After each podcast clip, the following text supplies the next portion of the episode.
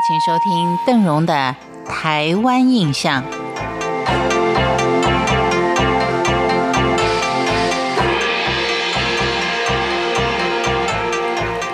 继续，我们就来聊一聊郑成功如何在金门养兵，又如何收复了台南，打退了荷兰人。根据金门县志记载，郑成功在金门长达有十七年。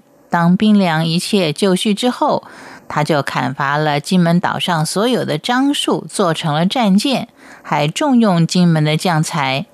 在明永历十三年，也就是西元一六五九年，率领了十七万雄师进入长江，据镇江、博礁山为清军所败，损兵折将，于是又退回了金门、厦门，并且以金门为训练水师的基地，经常是亲临指挥。根据传说。金门的延平成功祠前面的海岸高处，也就是郑成功常常驻足的地方。另外，根据调查，金门中部偏北的琼林是蔡姓宗族的聚居地。清道光年间，当地的居民蔡仲环的妻子跟两位媳妇儿都因为丈夫早逝而始至要守节。地方的士绅呢？就请府县呈请朝廷表扬，于是蔡家在清道光二十一年（西元一八四一年）连得一门三节牌坊，而牌坊阳面就有台南府城蔡廷兰所题的对联。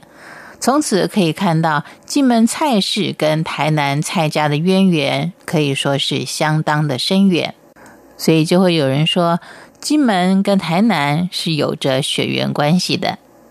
在明永历十五年，引郑成功进入台南的河滨，挑选以前可以容纳巨船的鹿耳门登陆的，顺利的赶走荷兰人之后，雄心壮志的郑成功决定以屯田垦殖政策加速台南的开发，使它成为全台湾最繁荣的县市。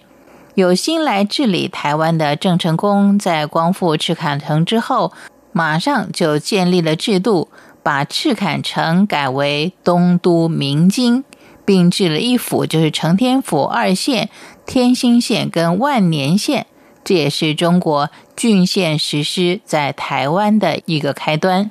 清朝末年，台湾的政经中心移到了台北，台南就开始逐渐失去它昔日的风光。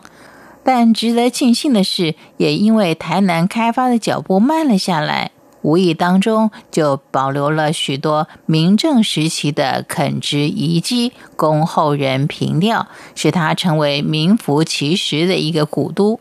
当郑成功一抵达安平，马上就改逐热兰遮城而居，并且以他故乡之名，把这个地方就改名为安平，而且称安平门为开关门。遗憾的就是天不假年，郑成功隔一年就病没在这里。